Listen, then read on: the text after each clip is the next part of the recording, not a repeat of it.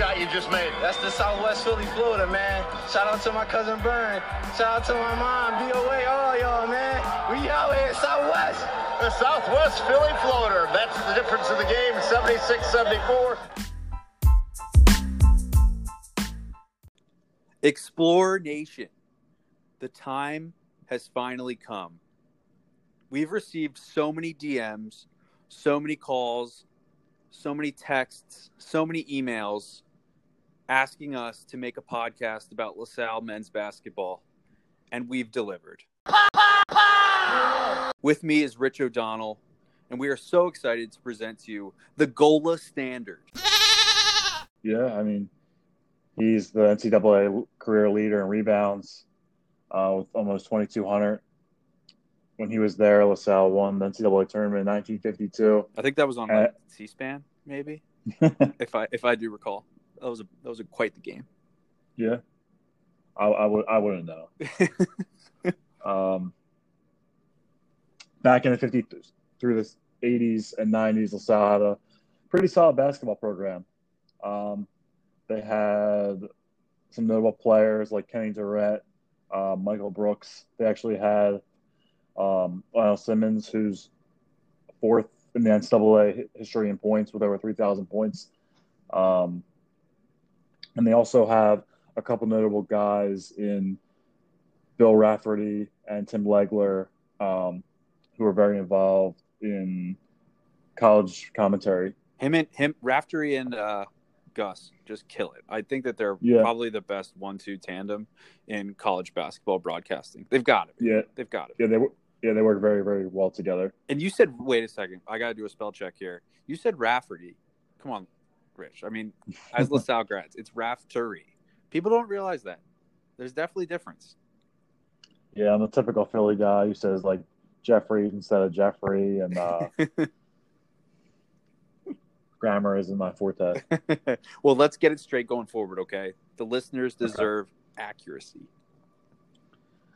Okay, so that's the positives about the Gola Arena, going about the history. But currently, in today's world, 2020, obviously not the best world, not the best, uh, not the best year uh, No. on planet Earth. But um, Gola Arena, in terms of the the A10, uh, it's not really looked too highly upon in terms of arenas. If you were to stack them, I guess one through 14, you'd probably say that the Gola Arena is probably down at the bottom. What do you mean, man? All right, now we're getting off topic. You're, you're saying Tom Gola Arena isn't the premier arena in the Atlantic 10 Conference? Come on, man. Uh, uh, no. I mean, come on, you can't be serious. I mean, it's on the third floor, like you said. Uh, on the first floor is a pool. Um, it kind of is reminiscent of a high school gym. You know, it only has a 3,400 seating capacity, um, and even with that limited seating capacity, compared to some of these stadiums and venues that have, I don't know, seven to eight thousand people, eight to seven to eight thousand capacity. Yeah. Um, and even with that, we don't even fill it up.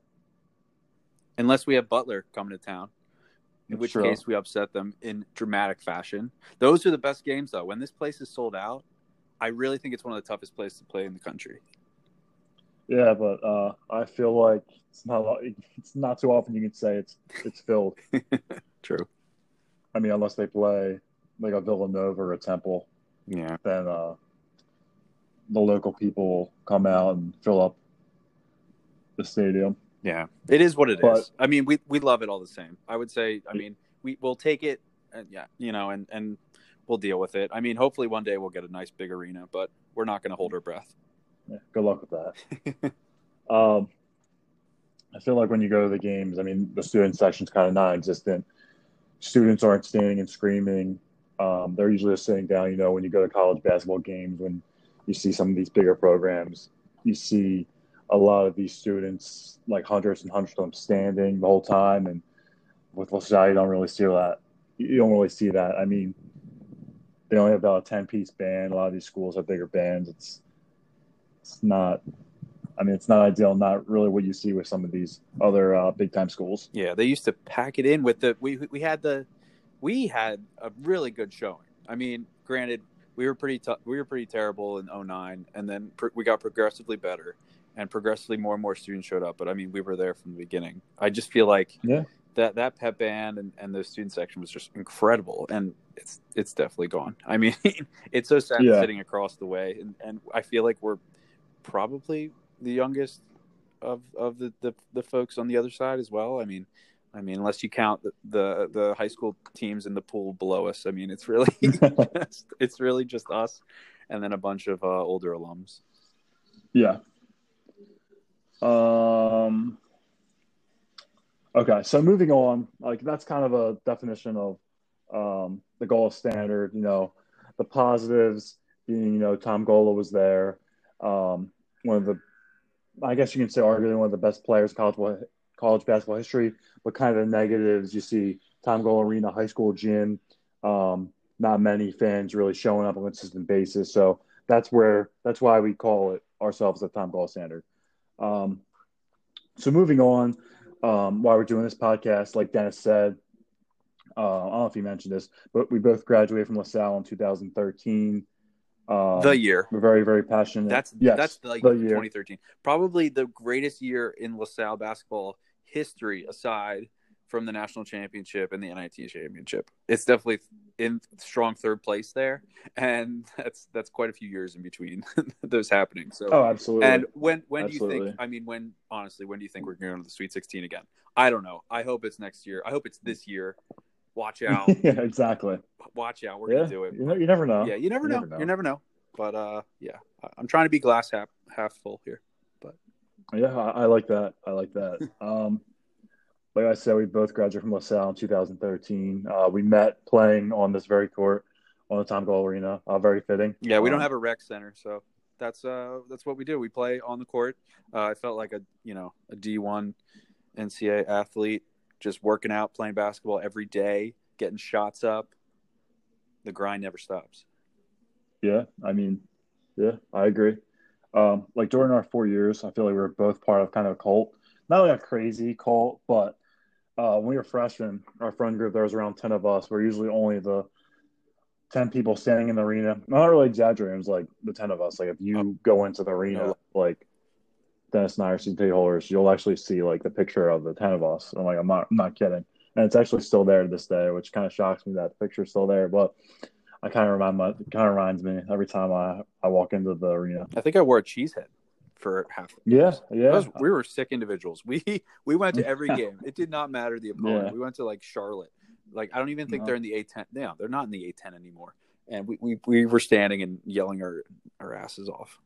No, we like we didn't discriminate whether if it was um, Central Connecticut State or or Villanova. You know, we were there through the thick and thin. That's right.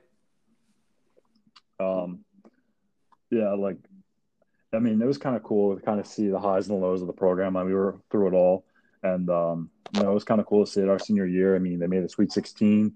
Uh, we were able to get the whole student section um, standing by. I feel like almost a lot of that A10 conference play, people were standing like every game. So it was kind of cool that we kind of built that foundation. Um, like I said, Dennis and I are very passionate uh, about LaSalle basketball.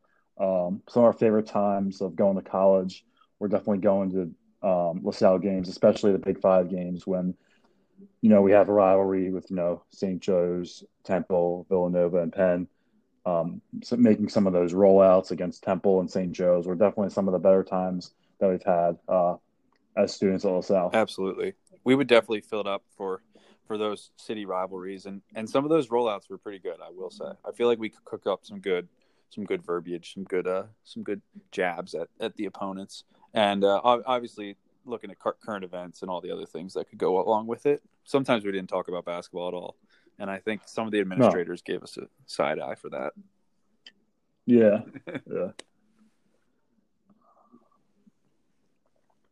But yeah, that's kind of why uh, we're doing this podcast. I mean, me and you are still uh, very involved. You know, we're both season ticket holders for LaSalle.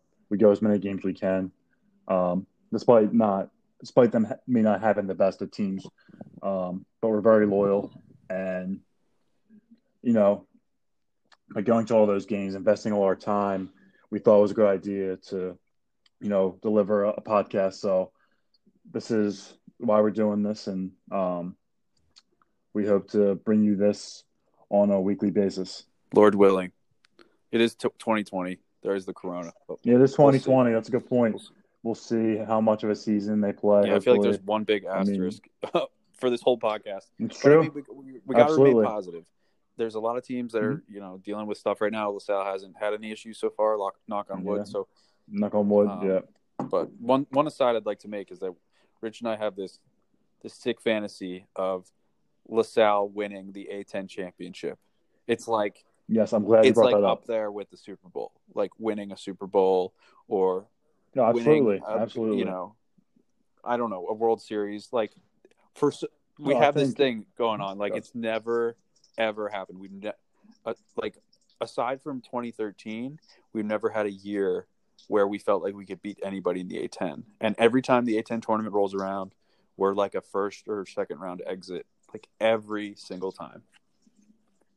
Yeah, it's like every year. I don't know how how many years LaSalle has been in the Atlantic 10 Conference, but if I was to look at um, and do some research, see the furthest round they make, I think the most. I think maybe they've won two games, maybe a couple times out, maybe 15 or 20 years they've been in the conference. But like Dennis and I, our hopes for them to to bring home an A10 title, but it's it's been a struggle because usually one, like every year it's kind of their a one and done. Yeah. If we ever win the A10, I'm gonna I'm gonna go absolutely bonkers. I'll be on the court Yeah, in that photo that they always take with the mascot and everything. It'll be probably Yeah. top five moment of my life, which is which is you know a little weird. I understand, but this is LaSalle. That's high praise. This is LaSalle men's basketball. This is our lives. Come on, people, let's go. Let's go. Let's get hyped. This is our year. This is our year. Next year is our year. We're going to become an Atlantic 10 powerhouse. It starts right now. Uh, well said.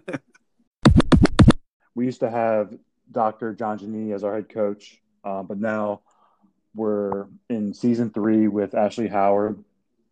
You know, Dennis, he's in his third season. You know, he's got two recruiting classes under him. You know, um, I really like where he has the Explorers. Yeah, I agree. Uh, obviously, the whole mentality here is, I mean, he, he won two championships with Nova, so we're going to call the LaSalle Explorers like Villanova Light. I mean, I don't praise. like to say it, but I mean, that's the goal here because obviously this isn't the Big East. We're, we're just trying to get, get these three stars, trying to get some guys that can play ball, and we'll be here for four years, and some and people that can just grow. And and Ash is definitely like a guard whisperer in that sense. Um, so I guess we should start with the guards. Okay. Yeah, I mean, I know it's not the Big East, but I feel like the A10 is a pretty good conference in its own. I mean, I know you Oh, don't for have sure. the same kind of, but I feel like there is some very good teams in this conference, and there's definitely a good amount of competition that are ahead of the Explorers. For sure, for sure. I, I, I think there's no better guy than, than Ashley for this job, and and we're gonna see that. We're gonna see these players develop. Like I, I know that um, there's gonna be growing pains, and and but the past two seasons have definitely indicated that. I think we started off with like 0 and 10 uh, last season Something like that, until, we yes. pla- until we played a tournament against uh, Alabama A&M and um, a few other guys. So I mean, All those heavy hitters. yeah, obviously this is going to be uh, a slow burn, but it's great to see progress, and I think we have some progress in, in these guys. Okay. Uh, moving on, I feel like our main contributor, you know, is David Beatty. He's a senior. Uh, he transferred a couple years ago from South Carolina. He averaged a little under 11 points a game last year. I feel like toward the end of the season, you know, he was really starting to show that he was leader of the team. Um, even He's though a he was Philly guy. yeah, He's he's a a Philly guy. He's from Imhotep Charter. Yep. Um, you know, he's going to be taking on a leadership role with LaSalle graduating, Saul Phiri and Isiah Deas. Um, I know I feel like Deas was one of your favorite players. He definitely was. Only because he could get his own shot. And I feel like there aren't many players on the squad that can get their own shot right now. I mean, that's to be seen this coming season. But I think that Beatty is is the guy I can, I would be comfortable with him having the ball the last five seconds of the game. Yeah, absolutely. Um, everyone else, I'm really not sure about. I feel like everyone else relies on on a team team ball aspect, but and that that's good in college. You know, you want that team aspect, but there are times when you want a bucket getter, and I think David Beatty is that bucket getter. Yeah, I feel like LaSalle didn't really have that last year. That kind of go-to scorer um, that we think Beatty can be this year. But I I really like his makeup and the way he plays. I feel like he plays a lot of grit, um, a lot of toughness. Um, oh, for sure. He leaves it all on the floor. That's Yeah, that's for definitely. Sure. He, I think he definitely lot of shows out for the city. Yeah, he shows out for the city. He's Yeah. like always, Philly always tough. giving it all. Yeah, and Yeah. I really do appreciate that. Mhm. So, um, the next guy I'm going to talk about is Scott Spencer. Uh, he's a senior as well, uh, transferring him from Clemson um, a couple years ago. Uh, last year, I think he was up there in three point percentage uh, in the A10, almost shooting it a little under 44%, which is pretty good. Um, I think he's going to be a really big part of this team. He averaged around nine points a game last year. He's going to be um, relied on heavily. Yeah, one thing I wanted to see more of them last season was uh, more plays ran with Scott. Like I wanted him to be. Uh, I mean, this is a high high praise, but I wanted him to be like the Klay Thompson of the offense. Like, let's get him through like three or four screens on every possession, Mm-hmm.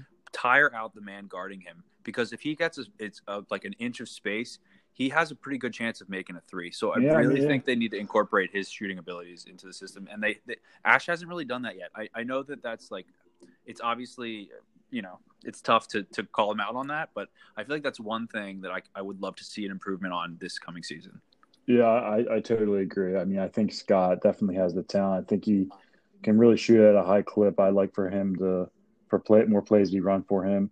Yeah. Um, I agree. Um, moving on, next two guys I kind of want to talk about are kind of X factor type of guys. We don't really know we're going to get out of them this year. Uh, the first one is uh, transferring in from Indiana, Clifton Moore, and the second one is Jack Clark, who's been banged up a lot. Uh, he's a redshirt soph- sophomore. He's been hurt a lot uh, the last couple of seasons. yeah You the, want- the silver lining with jack is that we saw him almost put the team on his back against villanova at the Palestra um, we definitely have seen uh, you know blips of, of really incredible play out of him i really expect him to take uh, a step forward um, and and be the guy that we think he can be. We've seen glimpses. Now uh, Clifton, on the other hand, I haven't seen a damn thing. Like we haven't. seen Yeah, I don't know what to expect from him. He he must have been on the bench. He must have. I think he averaged maybe like three or four minutes a game, or was that three Yeah. points a game? I really don't know. I really don't have any stats on him. I'm trying to get get some videos. If anyone can just DM me some some footage of him playing, uh, I think it was in Ha- Horsham area. Um, if if you guys got any footage, please send it my way because I need to break down Clifton Moore. I need to I need to get some answers. Yeah, I really feel like I mean these two guys are big X factors for LaSalle. Um, I'd like to see what kind of skill set uh, Clifton Moore brings.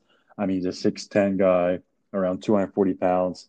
Um, LaSalle kind of really doesn't have like that many big men. So for him to step up, I think they say he's a three and D type of guy. I'd like to see him play, but I mean, Indiana transfer. I mean, my hopes are kind of high for Right. him this season. Um, also, Jack Clark, the brief stint that he's played um, in the gold for the Explorers, I did. I would really saw. I really like what I saw, and I mean, if he can stay healthy, I think he can uh, be a really big piece for the squad. Do you think they're both going to start the season, like first game of the season? Uh, that's a great question. I really don't know. I'm I'm iffy. I feel like maybe they're going to be eased into it a little bit, um, If only were to- because they got to give you know. I think one of them will start. I think one of them Yeah? will start. Okay. Yeah, I, I think one of them will start. If you were to ask me right now who's going to be a starting lineup, I'd say Beatty, Spencer. I'll say Christian Ray. Oh yeah, I'll we got to break him down next. We got to break Yeah, down Christian. yeah. Little tease. Um. I'll say I'll say Hakeem, and then I'll say Clifton Moore. All right, I like that. I like that lineup. Okay. Um, so moving on to uh, Christian Ray, and I'll throw Jared Kimbrough in there as well. Um, we'll talk about these two guys next. Um, I mean, Jared Kimbrough really was thrown into a big role last year as um, Ed Croswell, who took up a lot of the minutes Yeah. at center, was kind of thrown in that role. So I'm kind of curious what kind of role he'll have on the team this year with uh, Ed Croswell leaving. Yeah, that was a big loss, and and Yeah, obviously, definitely. I think Jared has has handled it quite well. We upset St. Bonaventure. Um, we we definitely had a great ending to the season despite Ed's departure. So I think uh, Jared will will definitely hold his own as he did in the in the latter half of last season. Um, him and Christian Ray, there's this is one thing I've found both of them to be like they're like our bring your lunch pail to work kind of guys. Like they're gonna grind it out. I don't mm-hmm. expect them to be flashy and and no, and, not at and, all. you know the scoreboard light up with uh, you know points, but I do expect them to get boards. I expect them to be on the ground chasing after loose balls, and I expect them to be taking charges and just doing those little things that make a difference. Yeah, absolutely. I mean, I I really feel like, like you said, you made a lot of good points there, and I feel like both of them, both of them actually play bigger than they are. I mean, Kimbrough is only six eight. I thought he was like six ten. I mean, and um, Christian Ray six six. They both play a lot bigger than they are. You'll see them get, get a lot of rebounds. Like you said, they're really gritty. They're really tough. Um, they're not going to be relied on too heavily to score. They're more of uh, defensive oriented players, but I feel like they're still kind of key pieces of what Ashley Howard wants to do uh, yeah. for the Explorers. For sure. I was expecting um, Christian to have a bit of a shot coming into the season or last season, but he hasn't developed that yet. No. Um, so that would be a pleasant surprise if he can knock down the three ball. That would just be honestly an addition. I'm, I'm not expecting that, but I would that would be a pleasant surprise. Um, and then additionally, I know that um, Ashley was on on a conference call, and he, he, or no, it was actually the podcast, the LaSalle Athletics podcast. They cover more than just LaSalle men's basketball, uh, and and they were talking about the Explorer Club, which is, uh, you know, if a player really shows out in practice and does all the little things right, he'll wear a uh, silver jersey. And I'm definitely counting Christian Ray in there as a multi-time Explorer Club winner. If I, I can see that, I can definitely see that. I can definitely see that with yeah. the way. Um, he's wired. He's a really hardworking kid. Um, definitely, you say he brings that lunch pail um, every single day. That's right. That's right. We need those guys. That yeah. is Villanova light. Those guys are going to be on the ground. They're going to be fighting for us, man. Um, moving on to um, two DC guys, both sophomores, um, Ayinde Hakeem and Sharif Kenny. Both of these guys were um, freshman last season. Um, both of them show a lot of flashes of potential. Um, I feel like, especially Ayinde Hakeem, where he's kind of like a lightning bug. I mean, both of these guys kind of can be kind of turnover prone. That's where I think they have to do most of their work yep. um, to kind of fix those kind of issues. But they definitely show a lot of flashes um, for the Explorers. Definitely. I like how you called Hakeem lightning bug. That, that might be a new nickname for him. I personally have called him uh, Mighty Mouse. I feel like Ayinde is just like tenacious. Like yeah. he can change the game. I think that hmm. literally we are going to live and die by Ayinde Hakeem. If that man can keep the turnover turnovers down, he will facilitate the entire game. He will command respect, I believe, because he can penetrate and kick out. He can find the layup and he he he just he exudes all the qualities of a leader. Like that is exactly who Ash is talking to every time down the floor when someone's taking free throws. Ash is talking to Ayinde. They're yeah. talking to each other. He's coaching them up. The guard whisperer is in play right now. They are whispering to Ayinde for sure, for sure. Yeah. Um, also, I mean, Sharif, the other guy from DC we were talking about, uh, he definitely showed some flashes at times but I feel like other times he wasn't there. I'd like for him to be a, a lot more consistent because I feel like he could be a good two guard um, going forward. With I mean Hakeem leading the point, I could see Sharif playing the two. I mean he can handle the ball too. For sure. Um, but I, am honestly thinking Sharif could be like a, a, like our our sixth man. Um, maybe even make his way onto a few starting lineups. Um, but I can see him being like kind of like that if instant offense. Like that's that's what I envision him to be because I think he can get his own bucket. That's pretty like, well said. Yeah. Uh, yeah. I think he's proven like he's next up to be like that bucket getter that we want. Um, and and I hope he gets there. But for now, I'm gonna tab you know put him in as as a as the sixth man for sure. Okay. Um, before we before I get to the freshman, I just wanted to not last but not least, um, I want to talk about Brandon Stone. Uh, he he was also um, he's the fourth sophomore besides uh, Ayinde Sharif and Christian Ray. Um, he showed flashes last year. I feel like I, I was really um, impressed with the progress he was making early in the season.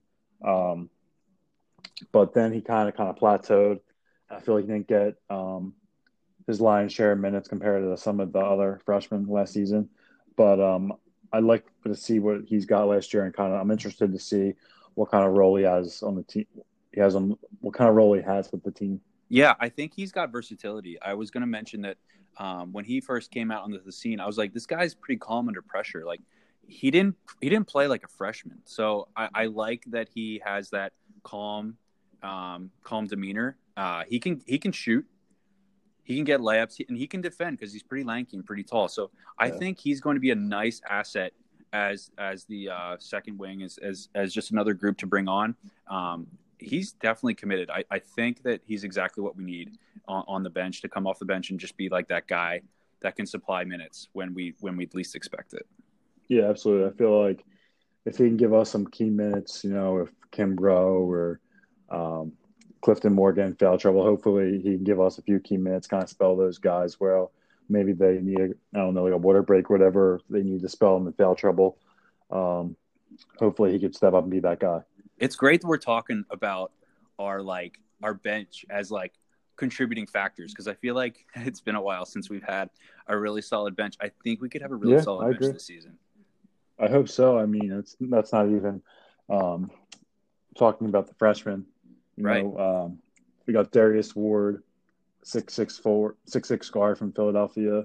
Elmore Gill, six four guard from um, DC um, Jhamir Brickus, six eleven guard from Coatesville, and then Tegra is a um, a six ten center. So I'm not really sure what these four freshmen can contribute, but I feel like anything they can really give to the squad will be an added bonus.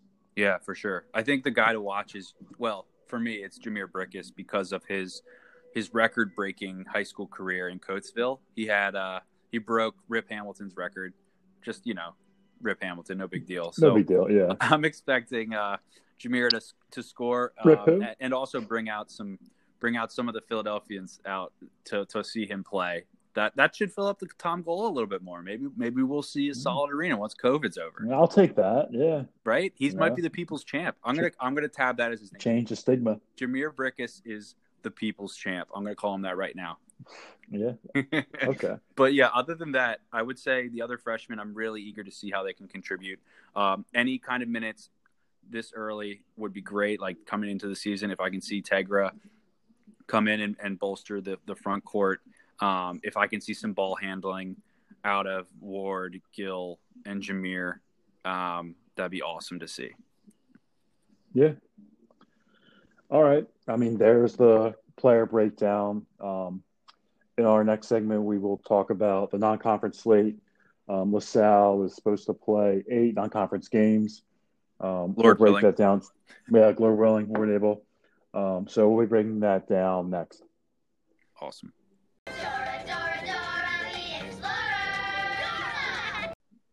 Well, Rich, the road to the undefeated season starts right now. We've got St. John's in Queens, New York, November 26th, the first game of the season. It's not going to be a cakewalk, that's for sure. No, not at all. Opening up against St. John's Thanksgiving. Um, it's nice to have some college hoops um, earlier in the day. I'm not sure what time the game's at, but I assume it's probably in the afternoon sometime. Oh yeah, I'm gonna have the tryptophan um, flowing through my veins. I'm gonna be all up on turkey. yeah, absolutely, absolutely. I mean, given this year, I mean, um, interesting way uh, to start off the year. Um, college basketball season. Hopefully, we can get through. I mean, first game. I'm um, hoping we can get through the whole season uh, seamlessly. Yeah, but um, to go up to New York, that's another COVID hotbed right now. So I'm, I'm yeah. a little nervous about this trip. It is it is a two day uh, trip. There's there's a it's a basket. It's a it's a literal tournament. So we're going to be playing St. John's and St. Peter's both in the same location. So as long as we practice good quarantine, uh, maybe they sneak me in for the game or two to watch. But uh, as long as you know they, they keep those doors locked for for everyone else but me, um, it should be safe and, and, and everyone should hopefully stay healthy. Yeah, I'm curious how St. John's is going to be this year. Um, they're coming off a seven, 17 and 15 record, um, where they're only five and 13 in the Big East. Uh, they they lose their two leading scorers and LJ Figueroa to Oregon, and Mike Heron graduated. But they do return Rasheem Dunn, who averaged around 20, 12 points a game, and Julian Champagne Champagne, uh, who averaged. is that a Philly accent? Is that is that what Yeah. you say? Champagne. Okay. I was like, excuse me if uh, I'm saying that correctly. Um, he averaged around 10 points a game. But they also had a couple uh, JUCO players who John Rothstein said uh, look out for. So I think St. John is, is going to be a pretty tough opponent, pretty good opponent for LaSalle to lead off their season against. I think they're going to have their hands full. Um, um, I think LaSalle um, is going to lose me by eight, 12 points. I think the Johns are too, the Johnnies are a little too much um, for LaSalle to handle in this first game. I think uh, the Red Storm are going to be ready uh, for the Explorers. Yeah, I think if John Rothstein can somehow get into this game, LaSalle will win. If John Rothstein is locked out, LaSalle will lose. that's just my thoughts. That that's my in-depth analysis. No, but seriously, I think that this team, St. John, when you think about it, St. John's just has more scorers, whether that was from JUCO world or uh, just on the, the roster currently. Uh, I, I just don't know if we have enough David Beatties to to beat uh, the St. John's team, especially if we cannot handle their court their on court pressure like in the in the front court. So um, yeah, I, I can see this being messy. Although if John Rothstein's there, I mean, you never know. Never know. Um, I just want to add one more thing. I'm just very curious to see how um, LaSalle kind of handles that press. Um, I know they have a lot of talented guards like Ayinde and Beatty and others, but I'm, I'm curious um, how they handle that press. I feel like that'll determine how they're going to fare against St. John's. Yeah. Um, moving on to the second game. This game was originally a to be determined uh, for that tournament. We found out, I think, yesterday. Breaking news: St. Peter's Peacocks. Yep, we found we found out they're playing St. Peter's. Um, so they're coming off an 8 12 record overall um, in the MAAC. They actually finished second place in the conference last year. Um, they returned three of their leading scorers, three of their four leading scorers from a year ago. Um, but their, I think their second leading score, he transferred to Oregon. Kind of weird that um, out of the first two teams, St. Peter, St. John's, they both had someone go to Oregon. Everyone loves Pretty the weird. Ducks. That is weird. What is up Yeah, with that's that? weird. It must be the I don't know. But they have like 35 different uniform combinations or something. I doubt That's the great. Peacocks. Yeah. But you know, if there was a team that should have 35 uniform combinations, it should be the Peacocks. They should have some really colorful uniforms. Yeah, all the different shades of blue. Yeah. Well, I just think that their plumage is incredible. Why is that not reflected in their jerseys? They should not just be blue. I, for that reason, we're gonna roll. I, I'm sorry. That's just my thoughts. That they just don't have a good designer on their team. Like they need, they need a graphic designer to nail it. The Peacocks, come on. If your name's the Peacocks, you got to keep players there. You got to have 35 uniform combinations, just like Oregon. Yeah, it would be uh, very interesting. Um, so the last time LaSalle played um, the Peacocks was the 2017-2018 season, um, where LaSalle won by 21 points, 61 to 40. No big They deal. were paced by no.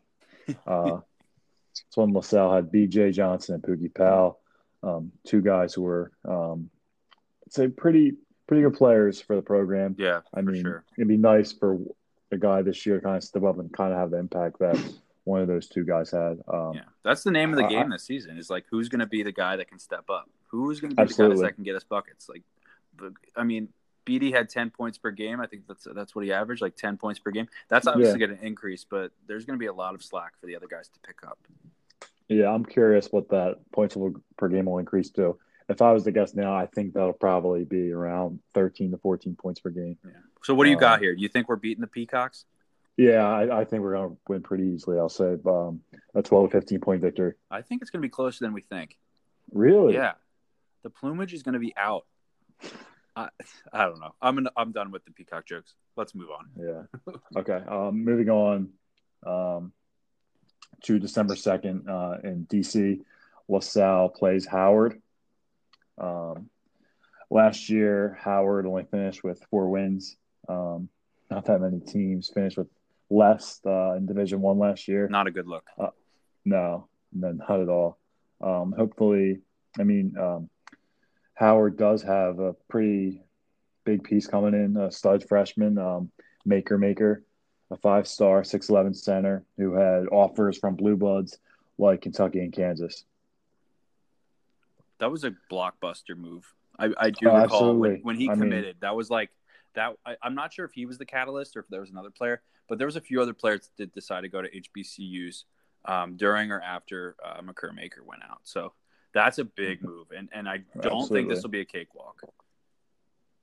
Uh, I mean, I'm curious what else looks like. I mean, they bring back a couple nice pieces and senior Kyle Foster, who averaged around 10 a game, and um, sophomore Wayne Bristol, who averaged 12 and a half points. Um, but I mean, I think they're, I still think that LaSalle's too talented, and I, I predict a, a double digit win here. I can see that. I'm I'm, I'm going to agree with you there, Rich.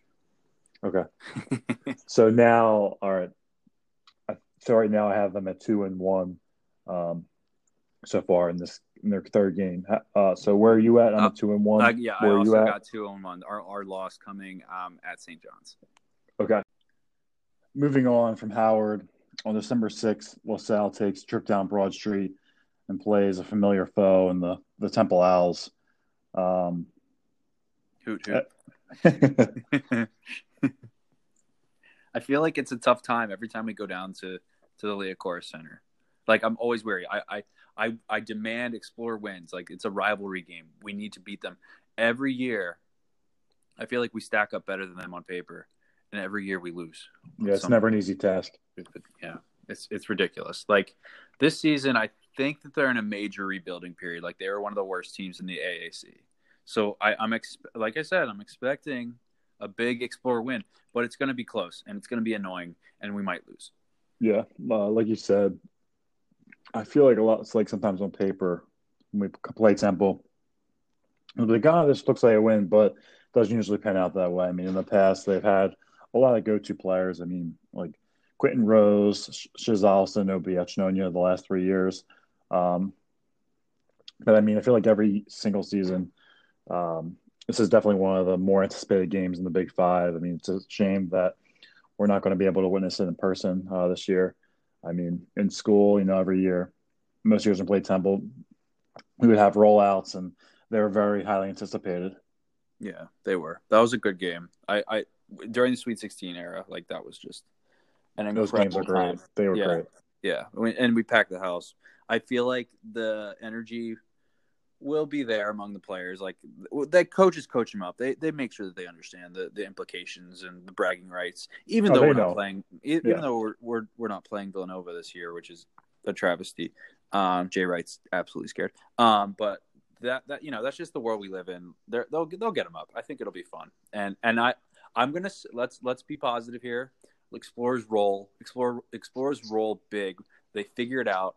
We play to our strengths, and they are confused the whole game. Okay. Okay. I mean, uh, like you said, uh, Temple, I feel like they lose a lot of key players. Um, they're very, very young. I mean, they lost the Pierre Louis brothers, uh, Nate and Josh. Uh, this Temple team, I feel like is going to have a couple years of growing pains. Um, with Aaron McKie, the coach, I mean, he's in his second season now. I mean, they're not friends jumping the sidelines anymore. Um, we know, but he's still in the bleachers somewhere. He will definitely be up there. He will definitely somewhere Be up up there. there. He'll be attending every game. Kudos to him for for showing up no matter Yeah. what. I feel like he, he but but it is interesting that he sits up at the top. I know that's kind of Yeah. like his thing. Like he wants a different vantage point. Yeah. Um, but it, I feel like it, it's kind of like, hey, just come on down to a club box, man. You've earned it. Like Yeah, you've I earned the mean- respect. I mean, I, I feel like, I mean, that says a lot about Fran Dunphy. I mean, not a lot of head coaches would do that. I feel like he's the one you've seen actually go to um, see his team play after he's not coaching anymore, but that just shows how much he loves the game. I mean, he was a Sal alum. Um, you know, he coached Penn for all those years, but I feel like that just says a lot about Fran Dunphy. But um, going back to this game, I, I think LaSalle is going to win me by eight, 10 points. Um, I feel like Temple just doesn't have the experience. Uh, they're very, very young. They don't uh, have a lot of uh, key scorers coming back from last year. Um, I'll say LaSalle wins this one. So through the fourth game, I'll say uh, LaSalle's three and one now. I agree. I mean, I, I was hoping we would have some sort of differing uh, record so far, but so far we're on par with each other. So I'm a little annoyed. I'm gonna I'm gonna buck the trend this next game. Okay. Um, so, in chronological order, the next game would be against UMass Minutemen. Oh, that's right. Um, that's a good point. I totally forgot about that. uh, because of because of COVID scheduling. So we're going to hit. So we're not going to talk about UMass in this podcast, but um, our next podcast we're going to talk about the first nine non-conference A10 games. So that's when we will talk about that game. So might be a little out of order, but this definitely makes the most sense. Uh, and if you want to hear about that UMass game, uh, it'll definitely we'll be talking about that on the next podcast. All the Minutemen fans are so angry with us right now. they were expecting a full scale breakdown. Tre Mitchell versus the Explorers. Sorry, you're gonna have to wait. All right, moving on um, to December 12th. LaSalle plays Drexel and University City. This will be one of three straight games against teams in the CAA. Um, you know, Dennis, it feels nice to play Drexel. You know, this will be the seventh straight year that um, LaSalle plays the Dragons. Um, We've had their number too, I think. uh, I mean, I, we're both. This will actually be we're three and three so far in the six Oh, meetings. Jeez, I'm all right. So I that's okay. corrected. You're fine. Um, so we three and three. We're three and three in those meetings. So this will break the tie this year. Um, I mean, I like playing the the Dragons. I mean, it's another kind of close venue. We've been there a few times um, at the DAC. I would love that arena. I, I know people would laugh, but I would take the DAC any day of the week. Yeah, I feel like that's not like a super huge upgrade over what we currently have, but it does have um, seats under the basket, which which we currently don't have. Um, it'd definitely be a nice nice addition. Yeah, listen, man, I said what I said. Give me the DAC.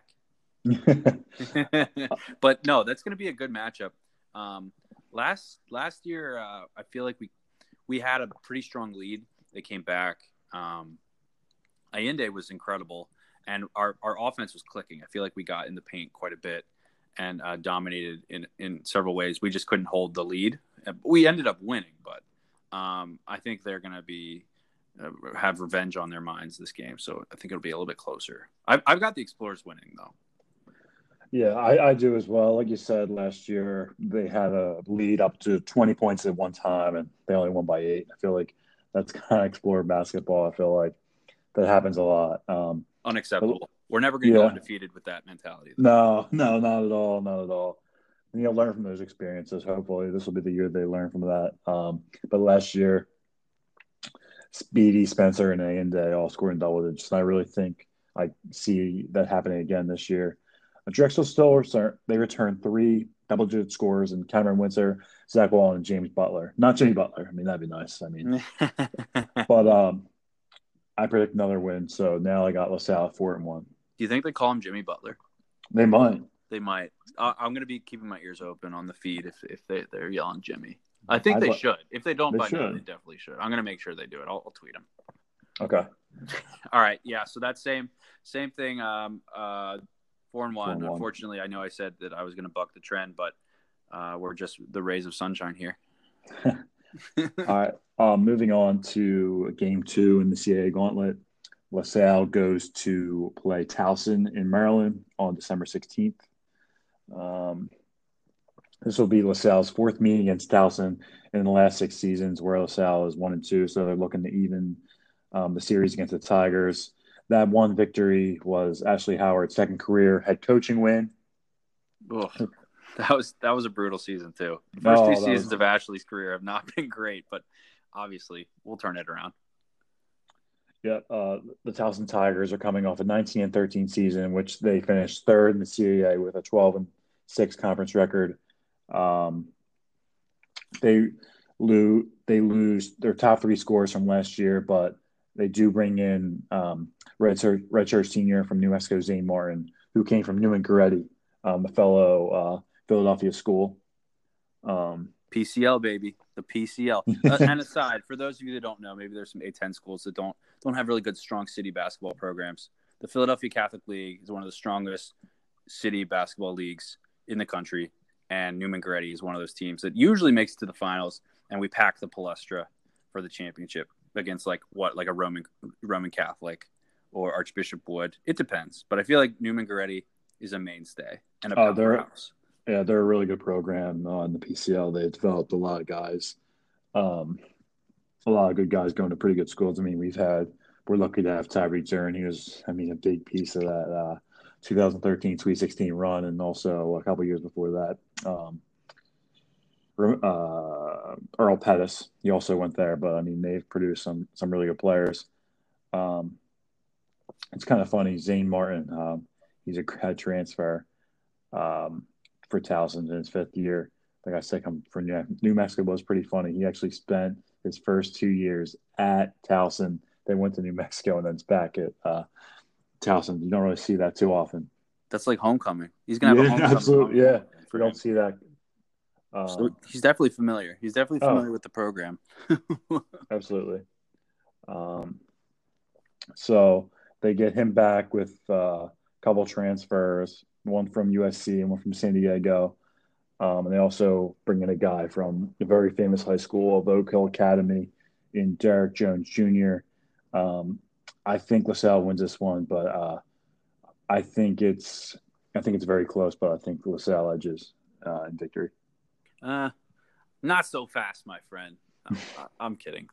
Um, that I will say that this game is going to be closer than we think. Um, the their roster seems seems battle tested. I believe the Towson's non-conference schedule has like five A10 schools. Yeah, I did see that. It's insane. They play That's like pretty good. St. Bonaventure, Rhode Island. Um, George Mason's in there. Like, how do they figure that one out? Are they making a push to join the A10? I don't know. You know. never know. Regardless, I think that they're going to be battle tested, and and I'm a little nervous about this game. I'm going to put them down as as as the Tigers are going to win this game. I'm I'm not too hopeful that the Explorers are going to figure this one out. I predict it's going to be a sad, sad trip back from Towson, Maryland.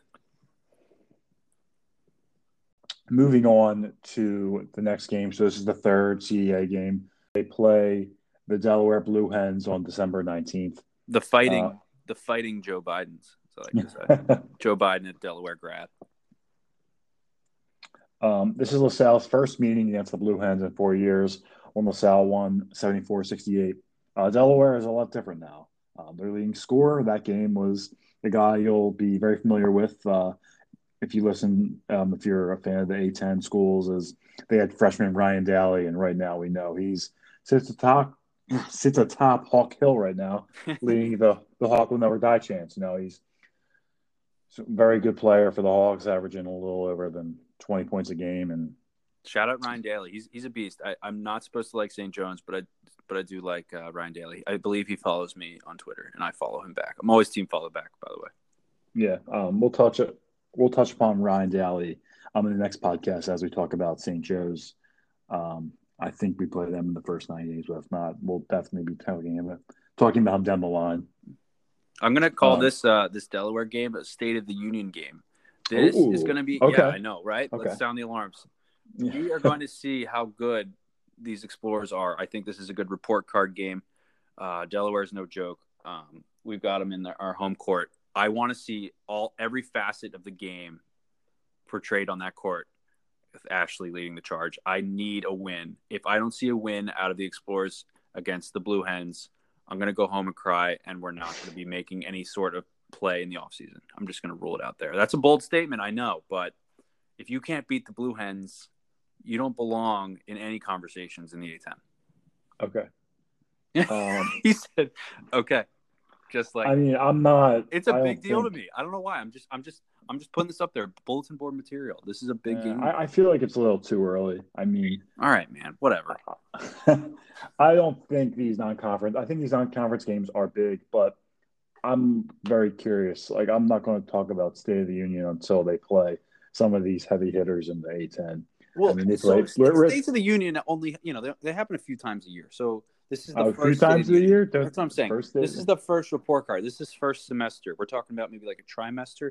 This is the first semester. Okay. So yes, I know we're not going to get our hopes up, but I, if I want to see something, I want a, a progress report to send home to my to my parents. This is the progress report. Okay. Ashley Howard's been doing great in school. His players are performing well, and they get a B plus. That's what I want to see. So is LaSalle winning this game? Yes, I've got them. Okay. winning. I've got them winning, doing pretty good in the first uh, the first semester.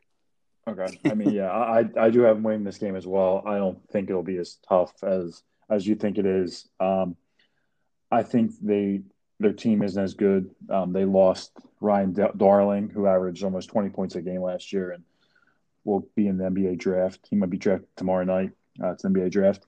Um, and they also lost Justyn Mutts to Virginia Tech. So I I don't think this will be um, as hard a victory as you think it is.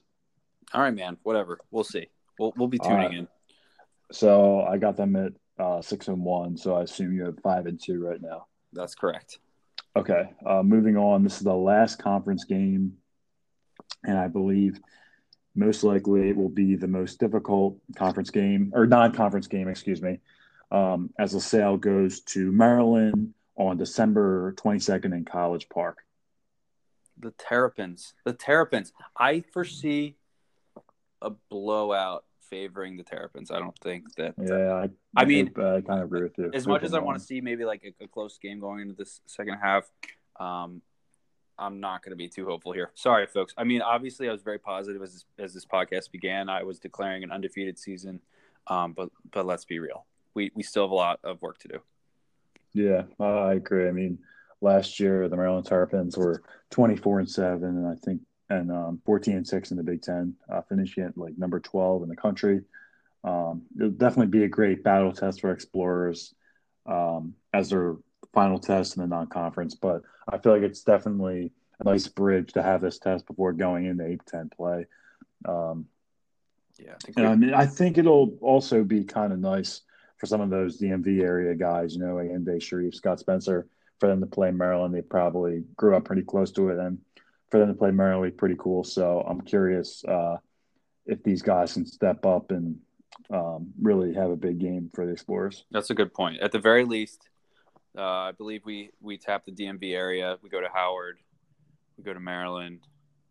We go to Towson. I mean, that area is definitely a hotbed for recruiting. So at the very least, this is an area that Ashley's going to be hitting hard and, and hopefully bringing in some uh, some prospects to check out the Explorers and just be amazed, be drawn in by the greatness, the future greatness that is the LaSalle Explorers.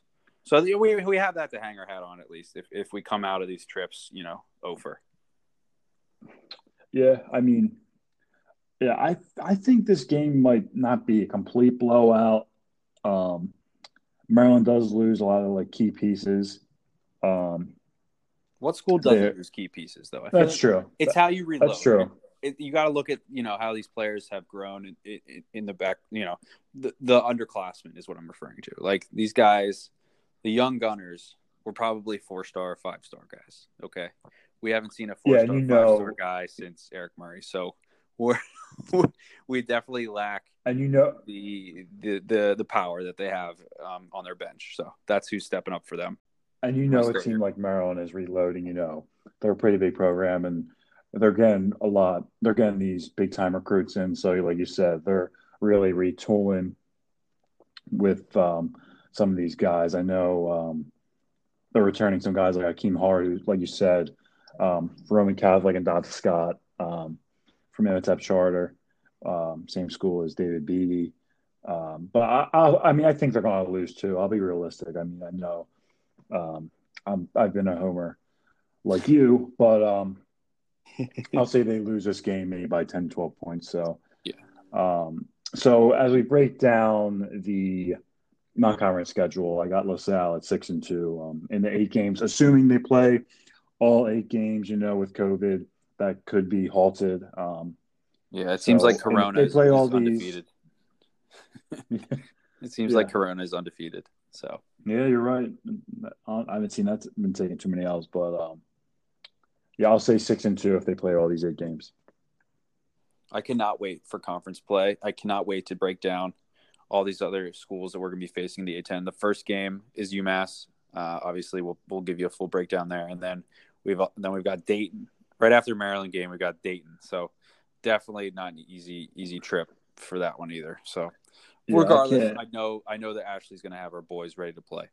Yeah, I can't wait for A10 play. I feel like the A10 um, is going to be really good this year. There's a lot of good players returning. I, I like I, I know like we were saying a lot of times that um, we look at the non-conference schedule that a lot of these teams lost a lot of players, but if you look at the A10, they returned a lot of key guys. When you look at all the rosters for all the 14 teams, when you go from St. Joe's you know, with Ryan Daly to uh, St. Louis with Jordan Goodwin, Dayton with Jalen Crutcher, um, Kyle Lofton with Bonaventure. Run the gauntlet, you run all 14 teams. They're a pretty solid team. So um, I'm really looking forward to going in and looking at uh, the A10 conference and playing those teams. So next week we'll be back reviewing the first nine games of the A10 slate for the Explorers.